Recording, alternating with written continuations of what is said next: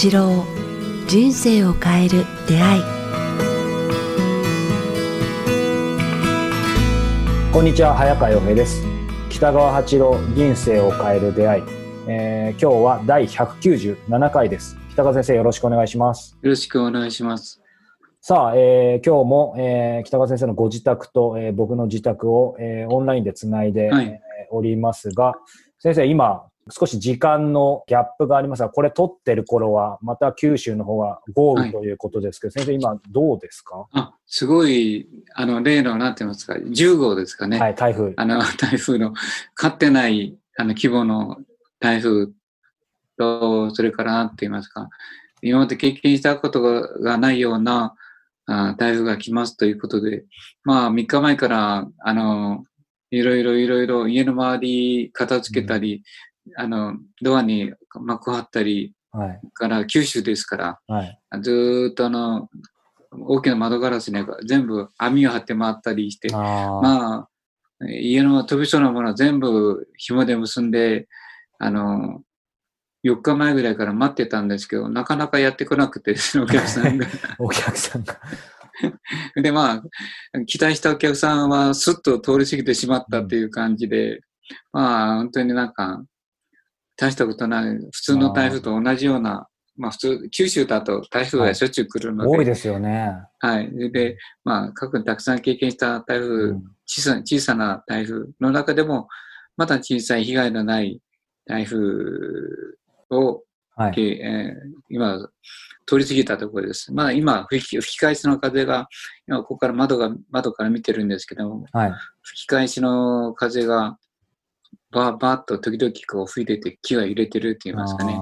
騒いでる感じがします。あじゃあまあ、まあ良かったですってもあれですけどね、こう大変な中でもあの大事に至らないようで。まあ、まあ、まあ、今回は、まあ全般的に言えることは大騒ぎして何もなくて良かったんじゃないですかね。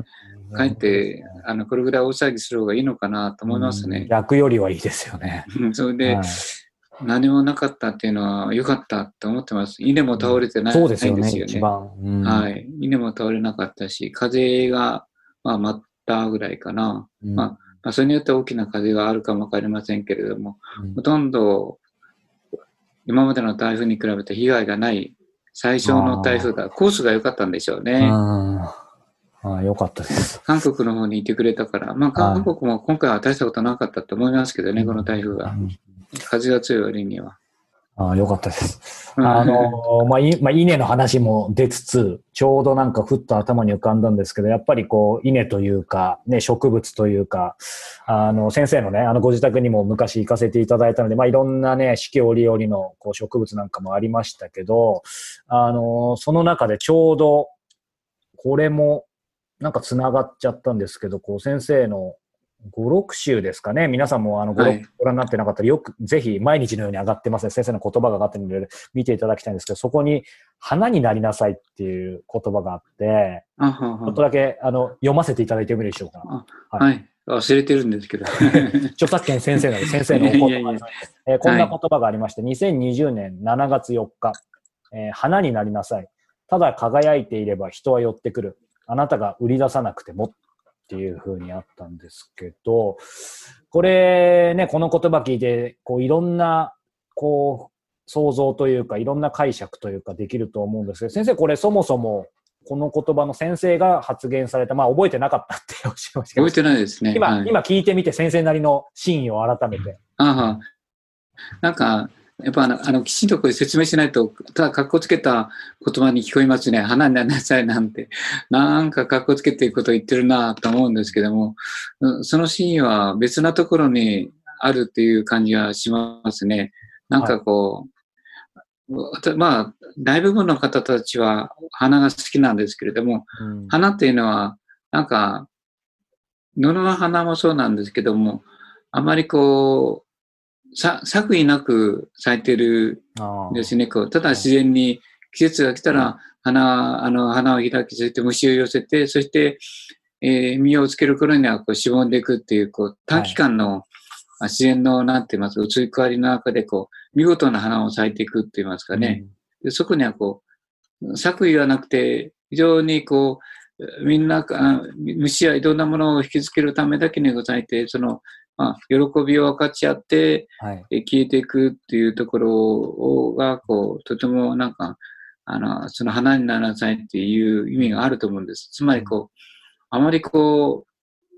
う、作為の中で、なんていうか、あの、こう、自分が、自分以上のものを、ものの美しさ、自分以上のものを、こう、なんていうのか、身につけて、大きく見せたりとか。そうそう、あの、放送を高くして品質を高めるみたいなことをうんしないと言いますかね。はい。まあ、本当に自然の自分の中で一番輝く部分をこう見せつけていく。そしてその美しいという、特に作為がなければ、はい。あとてもなんかあ、たくさんの人を引きつけると思うんですね。だから、まあ、その心境になるには、あとても努力がいると思うんで、気づきと努力がですね。だから例えばこの間、あの、同じように、あの、同じような言葉なんですけどね、うんはい。こう、ありがとうと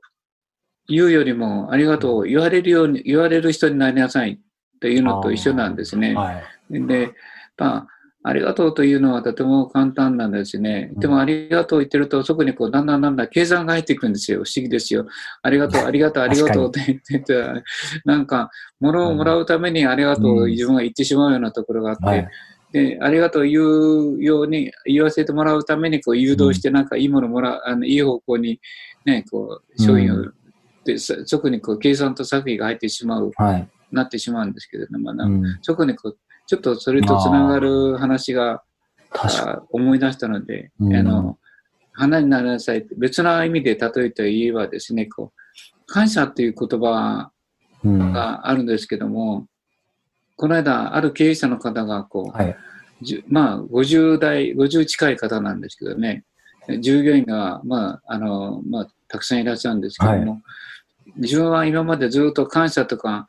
そのありが、あの、そういうものをこう一生懸命使ってきたけれども、うん。全部それなんか嘘っぱちだとつつくづく自分が嫌になってきたって言うんですね。嘘っぱち。で、うん北野先生、私にはこの年になっても、感謝の意味がわからないって言うんですね。こう感謝っていうのは何か何が、何かわからないって言われて、うんすごい正直で、あの、素直な方なんですけども、どうもその、自分はそれ、今までそれをなずっと使ってきたって言うんですね。感謝しようとか、あれがね、ところが、それは全部こう、作為があったって言うんですね。こう売るためとか、会社を大きくするたとか、あの、売り上げ上げるためとか、経営をうまくするためとか、うんから従業員から尊敬してもらうためとか、なんかいつもこう、うん、そういうこう、うん。うまくいくためのものに、こう、言葉として、ただ使ってる、ね、あの、はい商品の放送と同じようなもんで、うんよく見せようとして使ってるだけで、本当に心から感謝の意味を分からずに、感謝しろ、感謝が一番だよとかいう言葉を使ってきたけども、うん、今それに悩んでるっていうんですね。あで、もう一つそこで言うのは、私言うために最近は見抜かれてるって感じるって言うんですよ。自分が感謝してないのに感謝しろとか、感謝と言ってるから、どうもそこに嘘があるということが分かって、いろんなことを人たちが、なんかこうやめていくって言うんですよね。で、そこでなんでやめるんだろうって気づいたら、自分がその、感謝してないのに人に感謝することを押し付けて、感謝を、こう商商売上の、うんなんか動機に結びつけてるって言いますかね。でまあ、それが当たり前だ、ずっと思ってきたって言うんですね。はい。何十年とか経営して。でほとんどの人が多分そうされてると思うんですけども、どうも自分はそこにものすごいつ嫌なものとうん罪と、それからどうしていいかわからないっていうことを、でどうしたら、あー本当のうんなんか感謝っていうのは感じで感動するのかっていうことをはい。言ってきたんですね。うんだからそれと同じで、花にならなさなりなさいとか言っても、感謝とか感激とかいうものを経験しない人に、花になりなさいとか、確かに。感謝しなさいとか言っても、うん。ただの言葉上の知識に終わってしまうと言いますかね。うん。それこそ先生が一番さ避けなさいと言ってる意図する方に行っちゃいますよね。あ表面だけ捉えて、そうなん花になりなさいって言うと華やかになるみたいなね。そうそうそうそう。だから、やっぱり私たちはもう少し深いところのほんの、本当のその、うんその花の、ただひたすら何も作為なく美しく咲くっていうのは天然って言いますかね、うん天真爛漫って言いますかね、はい。花とか虫とかいうのは、まあ、赤ちゃんもそうなんですけども、天真爛漫ですよね。作為なく、こう、気が。だから、それに近づけば近づくほど、大人になって近づけば近づくほど、ううまくいくんだよって僕は教えてたんですけどね。うんそんな、計算しないでも尊敬されるし、人が好かれるし、あなたは大好きな人のためにはどうするって言ったら、一生懸命やります。そうよだから、自分が大好きな人たちにうんこう自分がなればいいんだよって言った、ということは、ありがとうというよりも、ありがとうを言われる人になればいいんだよって言ったら、いや、ありがとうと言われようとしたら、また作為が出てくあ、る。わかる。僕も今聞きたかったです。はい。本当に堂々巡りで申し訳ないんだけども、じゃあどうするのかなっていう、そうだから言葉でいくら教えてもダメなんですね、やっぱ。うん。だから花になりさなりなさいっていうのはすごい奥の深い言葉なんだけども、確かにそうですね。作為なく生きなさいとか言っても、うんまあ、その人は無理ですよね。うん売り上げを上げるため、ね、えー数字を上げるため、会社を大きくするためうん、それが当たり前じゃないか。で、それをするためにはいろんな言葉や、あーそういうのを利用して、従業員やしあのうんお客さんにこう、なんていうか、よく見せてからこそ、で、うん売り上げるの、それがもう、だから、数字と放送、放送紙と一緒だっていう考え方だから、そこにはこう、なんかこう、汚れた自分の計算ばっかりの人生だから、途中で多分いな嫌になると思うんですね。うん。で、それ、それ、その大人の方が、あ感謝、未だに感謝がわからない。何回もできたんですね。だからやっぱそれは、じゃあどうしたらいいのかって今から言う問題なんですけども、はい。花になるためには、まあ、何か体験しないとダメですね。うん。体験。うん。大きな悲しみ、喪失感、まあ大事な人を失うとか、なんかね、本当に自分にとってかけがえのない人を失うとか、あーこともねすごい、何だったんだろう。自分は何もこうね、なんかね、人のためにやってこなかった。まずそれが一番大きなことだと思うんですね。うん二番目は、もうたくさんの人が嫌われて、大失態、もう本当にこう、もうどうしようもない、なんか大失敗って言いますかね、うんうんあの、取り返しのつかない、えー罪を犯してしまうような苦しみの中に行くと、まあ、その時に初めて、その体験が2番目かもわかりませんね。うんそして初めて気づくって言いますかね。はい。あこれを間違ってたっていうね。それと3つ目はなんか、はい。まあ、何かこう、神につながる断食とか、山登りするとか、大怪我をするとか、から、まあ、あその遭難事故に巻き込まれるとか、またはこう、手術中に死んでしまって、よく言う、なんていうか、臨死体験をしてしまうとかですね。うん。そういうふうにして、すごい大きな悲しみっていうか、あの、なんていうか、神が用意している罠があるんですけども、それにはまることによって悟りを得られるっていうことが、うん。ああるんですね。だから、うんなんか、大病をするのも、そういう意味ではいいと思うんですね。なるほどね。うん。だから、大病が嫌だったらどうするかって言ったら、だ第4番目なんですけども、そういうこう悟った人、感じた人、それから体験した人と知り合って、その人のはい。あのオーラと、まあ、光と波長を合わせて、その人の言ってることやあ波長をこう取り入れて、自分が感動して、こう、あ本当に感謝っていうのはこうなんだなと気づくということがあるんですね。うん。だから、まあ最初は言葉としてでもいいし、このはい。あの花を、花にこうなりなさい。言葉としてでいいと思うんですね。感謝、はいああ感謝しなさいと一緒で、ありがとうと言われる人になりなさいっていうのと全部同じことなんですけども、うん、それを元として今度はなんか体験って言いますかね。はい。本当に、ああ、よかった、感謝っていうのが、やうんがて50代、60代になってきたら、体験すると、なんか、えー50代、60代、もっとですね、40代、30代でも体験すると、やっぱその人の深みがうん出てきますね。先生がおっしゃったように、やっぱりそのね、まさに深み出てる方って、やっぱりいろんな経験されてますよね。もう顔に出ますよね、オーラに。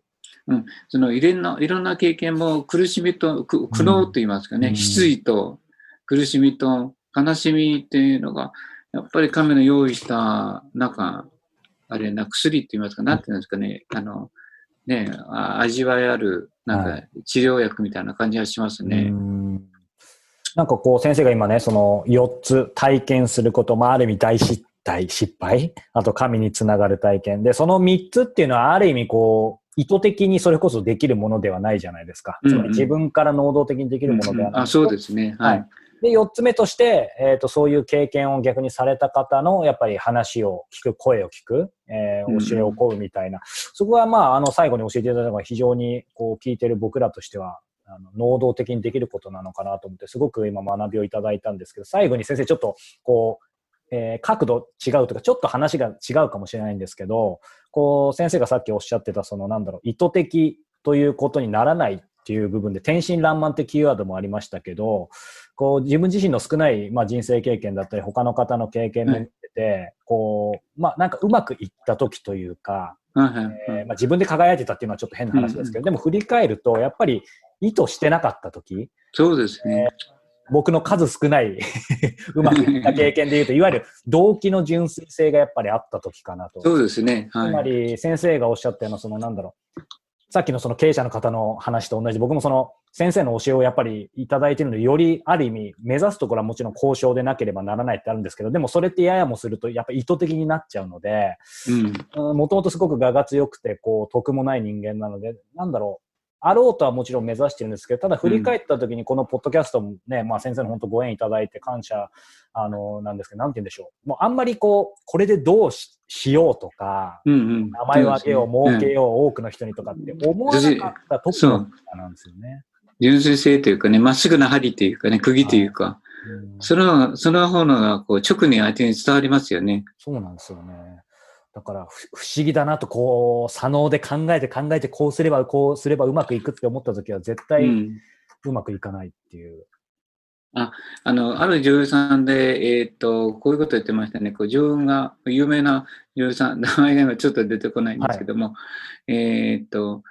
小さい時から女優さんされてて、自分がずっと感じてきたのは、女優、美しいとかか、かっこいいとか、スタイルがいいとか、人たちはいっぱいいたって言うんですよね。こう女優でも男優さんでも。はいでも、そういうのはこう、神から、あの生まれつきに親からもらったもの、努力しなくて得たものは、やがてどんどんのしされていくということに気がついたっていうんですね、はい、その人が。で私はだからそこで何を生涯したあの衰えないもの何かと考えたら信用だって気がついたっていうんですね。だからあ、信用というものが、絶対にこう失わないように努力して自分はこう、なんか信用というものが価値あるということに気づいて、でしあの決して人を裏切らない、して信用というものを培うということを目指して生きてきたから、今はすごく人々から信用と信頼されている。だから、あまあ、その人が言いたのは、努力して勝ち得るもの、育つものがあるから、それを目指しなさいって言ってるんですよね。うんで、もともとから持ってるものはやがて衰えて失われて見にくくなってきますよ、と言ってるんですね。だからまあ、それと同じなんですね。だから、私たちはありがとうと言われることは、あの、最初には努力は言って、その後に今度は自然に花が咲いて、なんか作為なく生き生きていけれるようになってくるんじゃないかなと思います、ね、はいやありがとうございます。やっぱり、あの、先生のお話聞いてよかったです。この言葉だけだとなかなか難しいですよね。そうですね。なかなか難しいですね。はい。ありがとうございます。さあ、えー、この番組では皆様からのご質問、ご感想を引き続き募集しております。えー、詳しくは北川先生のホームページ、えー、もしくはメールアドレス、北川アットマーク KIQ アルファベットの Q TAS.jp までお寄せください。さあ、そして、えー、もう間もなくですね、もう3日後ですかね、えー、10月16日金曜日、えー、から、えー、2泊3日でえ、佐賀で断食会が、えー、開催されます。えー、もう直前なんですけども、えー、もし、えー、ご興味ある方は、えー、こちらも北川先生のホームページ、えー、多分項目がありますので、そちらから、えー、お問い合わせをしてみていただけたらというふうに思います。そして、えー、引き続き2021年、えー、カレンダーの方も、えー、北川先生のね、こう、美しい写真と勇気をもらえる言葉に、えー、見せている、えー、カレンダー今年も、えー、来年版がもうリリースされてます。えー、僕も、えー、もう早速予約しましたので、えー、こちらもホームページの方からチェックいただけますので、ぜひ皆さんこちらも、えー、見てみていただければというふうに思います。えー、ということで北川先生、今日もありがとうございました。ありがとうございました。